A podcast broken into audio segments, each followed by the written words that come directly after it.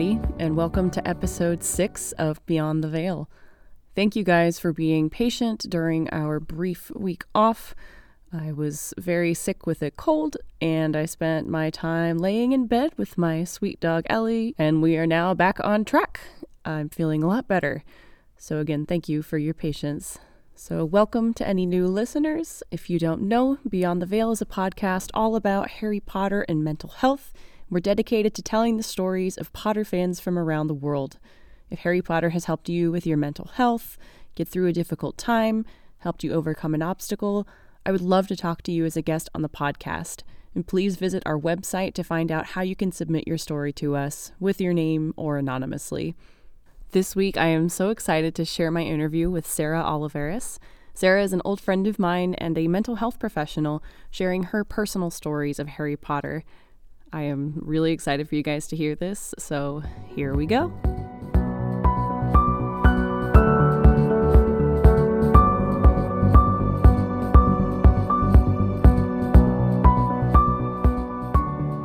Welcome to Beyond the Veil, everybody. Uh, today I am here with Sarah Oliveris. Sarah, I'm so excited to have you on the show. Yeah, thank you for having me. Absolutely. Um, let's get started by you just telling us a little bit about yourself, who you are, what you like to do, anything you want to share. Yeah, um, so my name is Sarah. Um, I'm a licensed chemical dependency counselor in the state of Texas. Um, I live in the Dallas Fort Worth area uh, with my husband and my dog Sophie. Wonderful.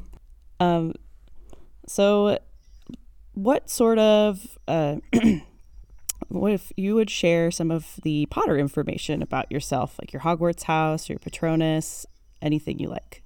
Sure. Um, I am a Hufflepuff. Um, I don't know if I identify with any one particular house, um, but uh, I would. I, I haven't thought too much about my Patronus just because I feel like that's a hard thing. It's kind of like your boggart; like it's probably going to change depending on the day. Um, yeah. And so I kind of uh, that's one of those never going to know type of things. Um, my uh, favorite Harry Potter book would probably be Deathly Hallows, I think, and same for mm. the movie. Um, mm-hmm. I started getting into Harry Potter when I was nine. Um, it was right after the Sorcerer's Stone came out um, in the United States, uh, which was just uh, like life changing at that age. Um, and my sister and I, growing up, were were big fans, and that was like the one big thing we'd do together. So, oh, that's wonderful. Um, so let's kind of dive into our topics for today. Mm-hmm. Um, starting off, we're kind of talking about something that has a social justice intersection. Um, mm-hmm. You know, we live in a world where society has a lot of preconceived ideas and beliefs about people for one reason or another. These can be based on race, gender, sexual identity, and a lot of other different things. And sometimes we start to believe these stereotypes even about ourselves. And one way that we can experience this is through internalized misogyny. Um, so, can you kind of talk to us about what internalized misogyny is and specifically how you have kind of how you dealt with it when you were younger? Sure. So, I guess as, growing up in the 90s, there was like a lot that was better um, than you know previous decades. Like things were starting to kind of maybe move in a better direction by the time I was growing up in the 90s. But um, I do remember like a lot of what I watched growing up um, really shaped how I thought of like women and what was possible for women, you know, and um, I think kids material tends to be even more um, even more polarized than anything else because we just we don't think of kids as being able to like handle nuance or whatever um, mm-hmm. and so i do remember there being like a lot of a lot of stereotypes still that were sort of left over from previous generations i guess and um, you know so there were a lot of like the disney princesses and things where like i remember very early thinking like I don't really want to be these people and like I'm never I'm never going to look like them. I'm never do you know what I mean? And so yeah. There was that and then there were also like when I was a kid the the character that I identified the most with as far as like Disney was like Aladdin. You know, like oh, wow. I, I remember thinking that the characters that I wanted to be who were like strong and smart and capable and all of these things tended to be like the male characters or you would have this other thing that would happen where you would have maybe like the Eliza Thornberry character or like Mulan, where it seemed, or Helga Pataki is another one, um, like where it seems like they had to kind of voice disdain for anything girly, or they had to behave more like a boy in order to be like characters that had agency and that you know and i i know that the logic there was wanting to show little girls that they can do anything that boys can do, but it kind of went this other direction where, um, like traditionally feminine qualities were kind of uh, d- demeaned, I guess. Do you know what I mean? So, like, yeah. I guess um, the characters that like my little sisters are growing up with, they're 11 and 8 right now um, they're growing up with like Elsa and Tiana and Moana and Merida, and so these are like they're female and they're strong and they're capable, but they're also all of those things because they possess like these traditionally feminine qualities, like they value compromise and communication and community and mercy, and they're feminine, but they're not. Um, I don't know. They're not weak. They're not. They're not. Um. I I remember growing up with a feeling of like I want to be Aladdin. You know, like yeah, I knew very early like my body was never going to be like a warrior's body. You know, I was never going to be able to like do whatever that parkour is that Aladdin does in his movie, but I was also never going to look like Ariel. You know what I mean? Like, and that leaves you feeling like really sort of dissociated from your body. Yeah. Experiencing all of this, these kind of uh, I would call them mixed messages, except the message seems to be pretty simple in that uh, there's just there's not a lot of opportunity for a woman uh, mm-hmm. to for a, a, girl to be anything besides a princess, and if you can't be a princess, then what are you? Right. Um, yeah, and feeling like yeah, like there's.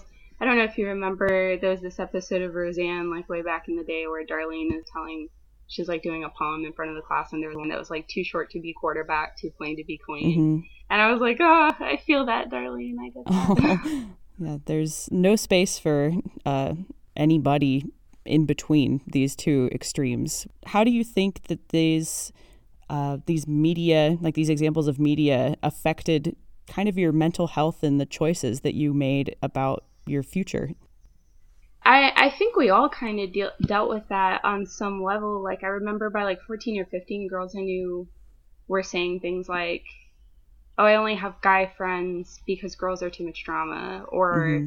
like, I'm not like most girls, so I only hang out with guys, or something like that. And you never heard a guy say anything like right. that, you know? And I think we were all sort of trying to disassociate ourselves from like these stereotypical depictions of girls and women because we just didn't really identify with it and we didn't want to be mistaken for that you know but it wasn't it wasn't real it was kind of like this collective representation of women that would make it into like TV shows and movies and things like that but it wasn't actually what human women were like right. you know and I think a lot of girls still kind of struggle with that self hate as they kind of see like how society sort of thinks of them, like either in, infantilizes them or objectifies them, or on the other end of things, like forces them to change. Right.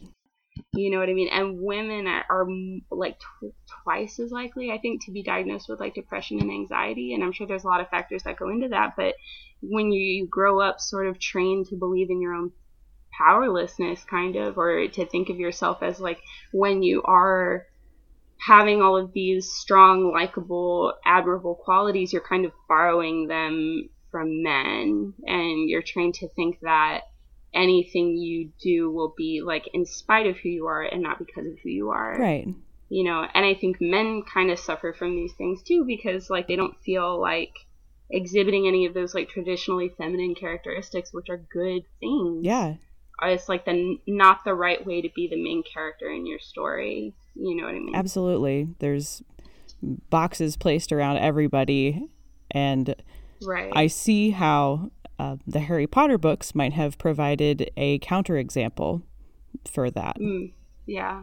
Um, yeah, for sure. I I remember I have this like really vivid flashbulb memory of um, being in my elementary school library, and I grabbed Chamber of Secrets off the off the bookshelf because I think Sorcerer's Stone was taken, and I just wanted one of them because somebody had just told me that J.K. Rowling was a girl, oh. and I remember like I didn't know why, but I was like so proud, and I was like, one of me yeah. did something this big, you know, and even boys like Harry Potter. And I remember thinking that was just so cool and so funny. Like, boys are reading a book by a girl. That'll show them, you know, like, I don't know what kind of anger I had as a child, but like, I remember thinking, like, that's amazing, you know, and that was like, that was, that was like the, the first time of because I had already seen the movie, but I I think I was just like ah just wait for the other movies. But I really wanted to read them after that because I was like, girl, this is amazing, right. you know, and like the feeling of like possibility, like that was just that was really cool. Yeah, absolutely. Um, I'm I just I'm remembering you know having similar experiences just uh, the character of Hermione deeply affected myself, I know, and many right. other people I've spoken to. Um, can you tell us a little bit about your relationship with Hermione? Yeah, so I I mean Hermione is great because she's she is a lot of different things and she's very like in touch with the fact that she's a girl. She doesn't like she's proud to be a girl.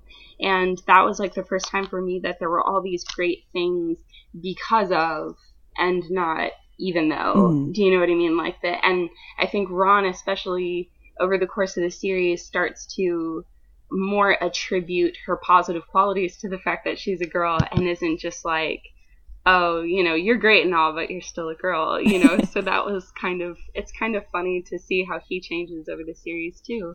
But she's like, she's intelligent, she's resourceful, she plans a lot of the things that the trio does together. Like all of the big things are like she's kind of the mastermind behind. Um, I like that.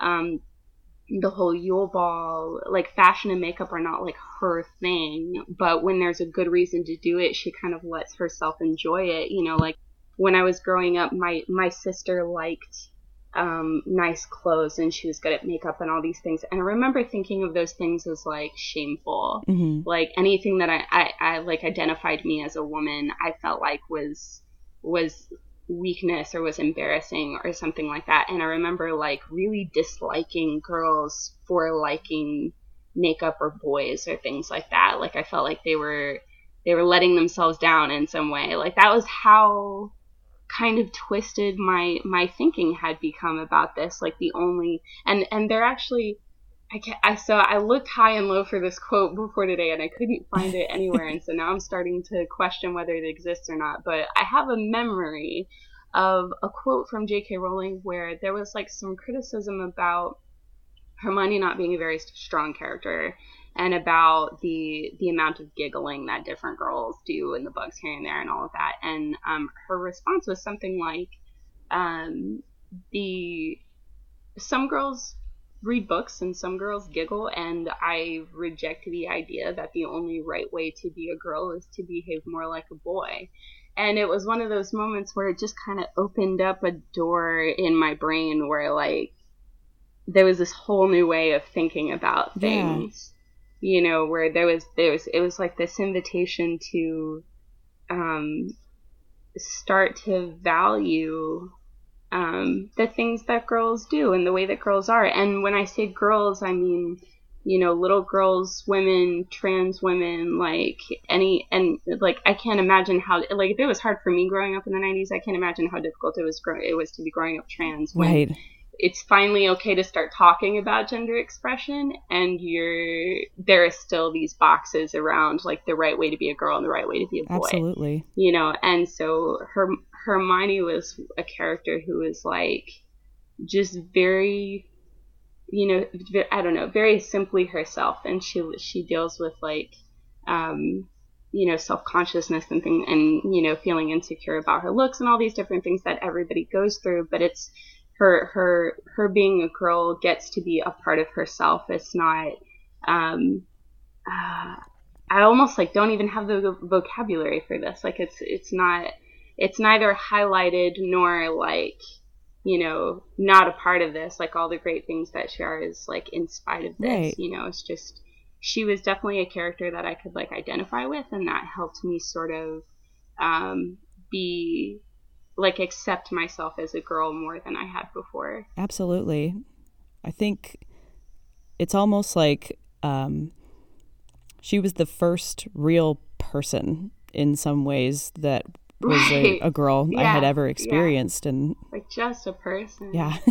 Yeah, she cries when she's sad. She fights when she's angry. She's polite and proper, but she's not afraid to get her hands dirty. Like she's she's kind and compassionate with like the spew stuff, but then she'll also punch Malfoy in the face. Exactly. you know, and and she even like she punches Malfoy in the face because of her compassion for Hagrid and for Buckbeak. You know, and so it's her the things that she um, the things that society maybe kind of diminishes a little bit for you know being like weakness like compromise and mercy and family or like community and things like that you know what i mean? And these are things that all men value too to some degree you know what i mean? But they're they're not valued in the same way as like strength and you know like these i don't know does that kind of make Definitely. sense? Like it's very hard to kind of talk about these things. It's almost like we're still kind of lacking a vocabulary about it. But she's, yeah, like you said, just a whole person. All of these qualities exist in the same person, and it, there's never like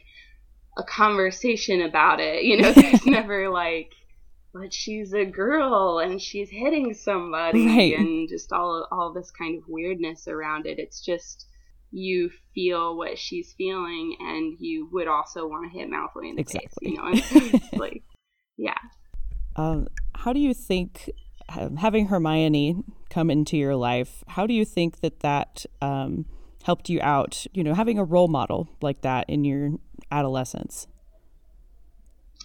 Um, really, like just helping me to be comfortable with myself. Like it, it there were characters that I wanted to be like, you know, all throughout my childhood that I was sort of I was sort of striving to be more like them in different situations the way that kids do, you know, like what would Mulan do in this situation, you yeah. know, that kind of thing. But um for for Hermione it was really just like I don't know, just it was more about possibility, like I can be I can be these things and I can be these things, and I don't have to worry about um, whether something that I like is inconsistent with what I am. Right. You know, or something that I think or feel or want to do or be is not something that I can do because of what I am. Yeah. You know what I mean? And so just kind of being able to take things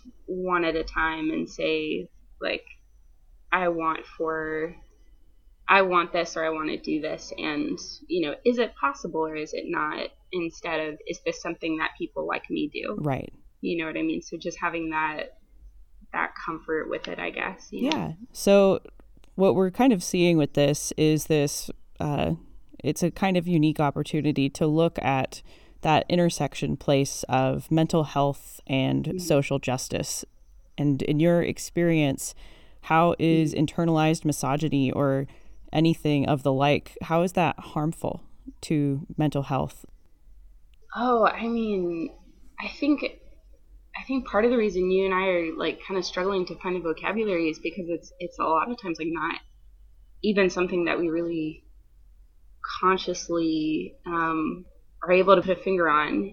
The the traditional female character um, was either not you or it was something that society clearly hated. There's sort of this uh, this um, binary that you're kind of forced to follow. And I felt like for for the boys that I knew growing up, growing up, they had characters that they idolized that maybe they didn't completely um, identify with because they were there were qualities that they couldn't live up to, or you know, they were like very idealized um, versions of masculinity. Um, but the the qualities that they were striving for were um, clearly appreciated by society. Mm-hmm. You know, so it was sort of having a direction to go. Whereas for girls, it often felt like, ah, man, I can't win here. you yes. know, and if you're a trans girl, I don't even know how you go about navigating that. Right. You know what I mean? And so, like, I think that really has an, an effect on you growing up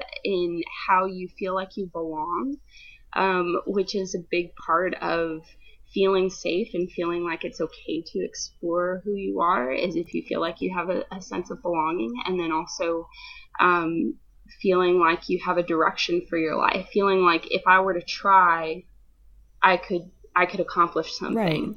you know and i do remember feeling like this really unidentifiable sense of of sadness as a child you know that still kind of hits me on occasion like um I think most recently, a couple of years ago, it occurred to me. Um, I think I'm never going to be able to backpack alone. Mm-hmm.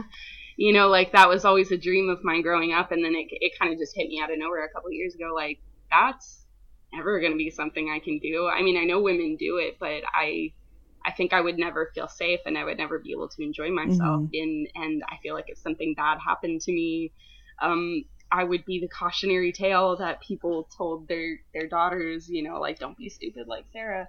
Mm-hmm. Um, and so, you know, they're just you get those feelings every once in a while as a girl or as um, as a trans person, as an LGBT member, as members of a different race or ethnicity, where you just kind of have this sense of limitation in your life, you know, where it feels like trying is not going to be worth it because it's just you know, um, it's, it's not going to get you anywhere. You know, that it's feelings of like your life is kind of rounded off at the corners and you're, you know, you're kind of stuck in this box and you don't really have any control over that, you know, and so that like and then I hear that, you know, women are diagnosed with depression, anxiety twice as much as twice as often as men and I'm like, oh, okay, well, you know, that fits yeah. that kind of makes sense to me. So. On the topic of mental health, uh, I know you told me you were recently diagnosed with depression um, and that the concept mm-hmm. of dementors has held a lot of personal significance for you. Um, can you tell us a little bit about your diagnosis? Yeah, for sure. Um, so I've presumably had depression for a lot of my life, but it it um it hadn't occurred to me. Mm-hmm. Um, I think a lot of that had to do with how much I had internalized growing up, not just about being a girl, but a lot of different things. Um, because I do remember I went through like a, a pretty significant um, like period of depression um, when I was like 12 and 13. Mm-hmm. Um, and then I kind of started to come out of that when I was uh, when I was about 14 and um, uh, so so it's been kind of a thing throughout my life. Um, so I it, my diagnosis is major depression with the qualifier of episodic. Mm-hmm. Um, which basically means like it kind of comes and goes. Um, I think people who experience depression on like a, a, a constant low level type of depression, you know, probably have a very different experience from what I do. Mm-hmm. Um, but the uh, the Dementors, especially, kind of um, uh, really. I feel like ep- episodic depression and Dementors is like those are like it's a very good metaphor. Mm-hmm. Um, Lupin says in book three, like even Muggles feel their presence though they can't see them, and I think that was J.K. Rowling's like kind of subtle way of saying like depression in the Muggle world is when a Dementor is nearby and you can't see them, mm-hmm. you know. And uh, she even, I think she even said that Dementors were like kind of informed by her own battle with depression, yeah. you know. And some of the similarities of like Dementors and depression, like the effects are um, like it's often compared to drowning. Um, when you're in that state, it, it like emphasizes the worst things that ever happened to you. So it's it's like I like to tell people like it's kind of like asthma. You know, it's not that there's not air. you know, it's that you can't take the air in, you know, and so when you have depression, it's like the worst things that ever happened to you are really big in your mm-hmm. mind. Mm-hmm. Um, and there can be lots of good things happening for you that you just can't seem to take in. You know, you're not metabolizing the good stuff, only the bad stuff is kind of taking taking up your your mental space. Um, there's like numbness and paralysis or like difficulty moving. Um, and when you're in it, it's hard to picture that you'll ever be happy again. Yeah. You know what I mean? And so that's like reading that now, I have just like a- after kind of learning more about depression and then, you know, just recently actually getting my own diagnosis, like it, it completely changes how I think about it. Um, and there, I was rereading Prisoner of Azkaban recently, and Harry does this thing where um, he's learning to fight the Dementors in um, Lupin's office, and um, he Lupin's like, you know, if you want to stop for now, that's totally fine. And then Harry's like stuffing chocolate frogs in his mouth, and he's like, no, we got to keep going, we got to do this. and and I laughed when I read that because that's like that feels like me when I have been depressed for a few weeks and then I kind of it'll happen in like maybe 6 week cycles, you know, and then I'll come out of it and I'm like let's go and like trying to make up for lost time and trying to push myself harder, you know, which is not not how you're supposed to treat yourself if you have depression, right. by the way. um, but yeah, so it's like I I can see a lot of um, I can see a lot of similarities there. Like Harry also, after he has like a fainting um, spell from the Dementors, like people are very careful around him and like don't want to set him off and don't want to hurt his feelings. And he's like wants them to act normally. Like this isn't, yeah, like okay, I, the Dementors happened and it was a thing, but it's not happening right now. Can we just move on, you guys? And that's like, I don't know, that's that's a familiar feeling to me. Yeah. Like that's that's not where we are right now. Let's just move on, you know. And so it like it kind of affects your ability to really conceptualize your sense of self while you're in it. Like nobody is only the bad things that have happened to them. Right. You know, but when when there's when there's a dementor nearby, like when you're when you're kind of in the middle of a depressive episode, you know, you're um, it feels like the bad stuff is all there is. You know, it feels like that's that's me um, is the things that happened when I was a child, the things that happened when I was a teenager, the mean things that people said, mm-hmm. you know, the the things that I might be struggling with or failing at right now, like that's me, you know, and it's not accurate and it's not the whole picture, right. but that's how it feels in those moments, you know. Um, the other similarity is that chocolate. Absolutely. um, sometimes getting a diagnosis can kind of sometimes it helps sometimes it hurts uh, either way i know it can mm-hmm. change your perspective on things a lot of times um, mm-hmm. did you feel differently about dementors before and after your diagnosis um to be honest like i i think i hadn't given it a lot of thought, mm-hmm. um, just because I I had read a long time ago that um, J.K. Rowling had kind of based Dementors on her own history with depression, um, and then I had kind of guessed that there were sort of stretches in my life where I had felt depressed, um, but the like when we talk about mental disorders, uh, it, we're really saying like there's this normal human behavior that has been taken to such an extreme that it's interfering with somebody's life and relationships. Mm-hmm. You know what I mean? So like everybody gets sad, but but to a certain point it becomes depression.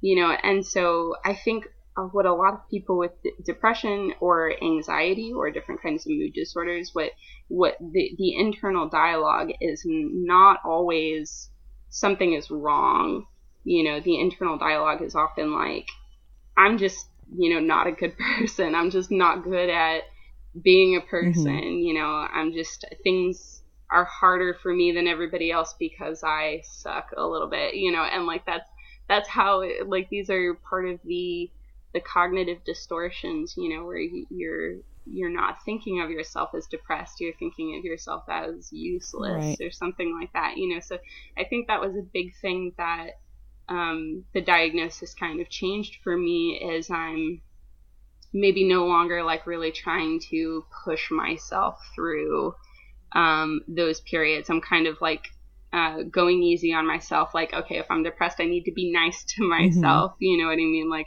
i need to eat my chocolate you know i need to talk to people, you know, and that kind of thing. And um, I think in the books, Harry has a lot of feelings of like, um, why does this happen to me? And this actually, I'm going to try not to cry while I talk about this. Mm-hmm. Um, Lupin says uh, to Harry after Harry says like, oh, like why, why, why had I, why had he gone to pieces like that when nobody else had? And um, am I just, you know, and Lupin says it has nothing to do with weakness. The Dementors affect you worse than others because there are horrors in your past that others don't have, you know, and so like when you're feeling depressed, like this is a time to be nice to yourself. Like there are reasons that there are good reasons your brain has for worrying about the things that you worry about and for um, responding the way that it is. Um, you know, there there are things that have happened to you, even if they're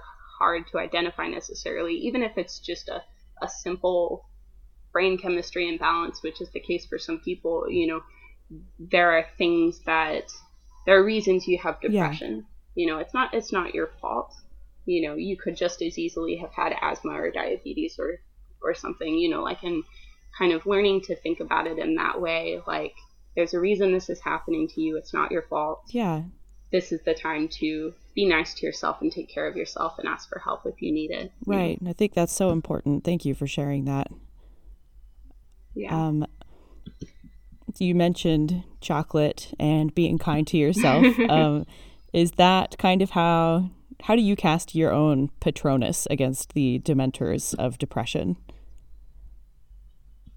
Um, so I'm uh, I'm a counselor, um, so I'm a mental health professional, and that I think has been that's been a big deal to me. Is like um, when I have clients who are dealing with depression, like I think so many times knowing what's going on is is half the mm-hmm. battle. You know, when I stop thinking of myself as just not good at stuff, you know, and started thinking of myself as like, okay, there's a thing happening in my brain right now, you know, um, so much more made sense. And I started to be able to identify patterns. Mm-hmm. Um, so for me, a period of depression will usually follow a period of like really, really high stress.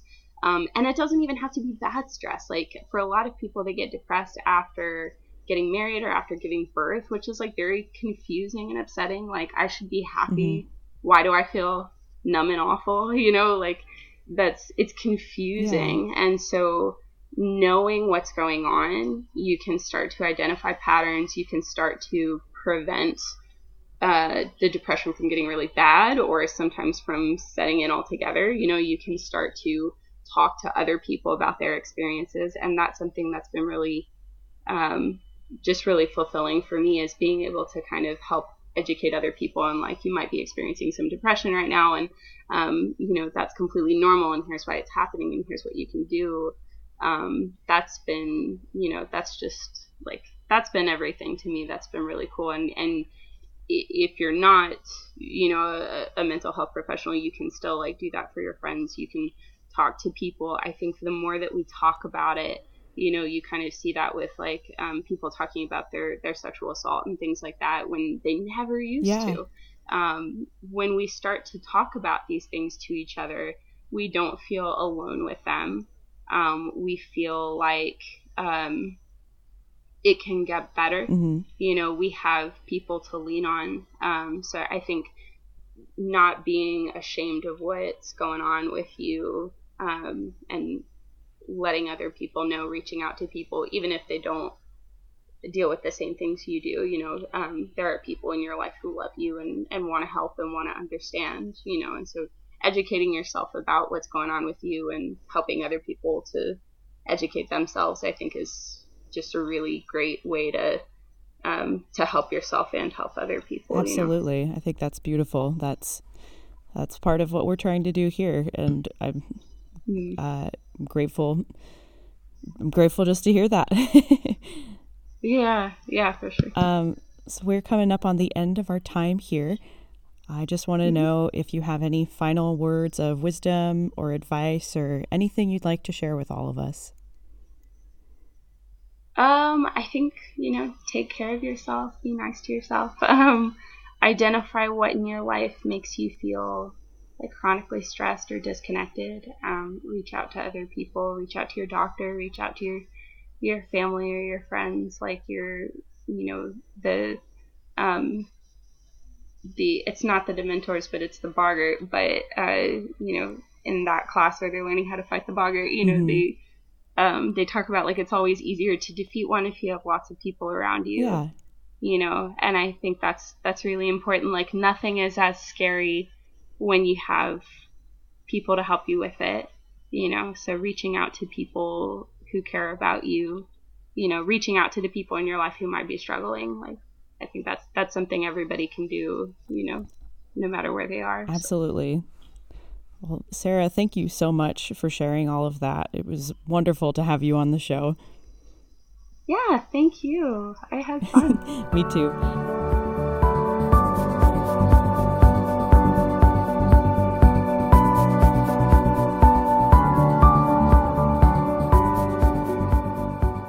All right, everyone. That was my conversation with Sarah. Sarah, thank you again for sharing with all of us. We all have stories, but some are more difficult to tell than others. We want everyone to have a chance to share, especially those who don't want to share their names or their voices. In today's Whisper segment, we're sharing the story of someone who's looking for the light.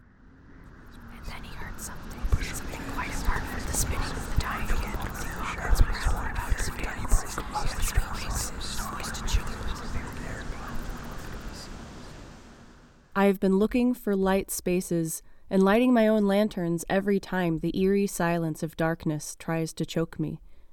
There's nothing scarier than getting trapped in the dark dungeons built around you by yourself and people around you. Dark endings closing in, toppling your senses. You feel the ground swimming under your pace.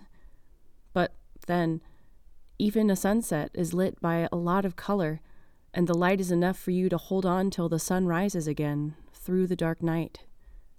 It's about finding your light and turning it on, because happiness is found in the darkest of times if only one remembers to turn on the light.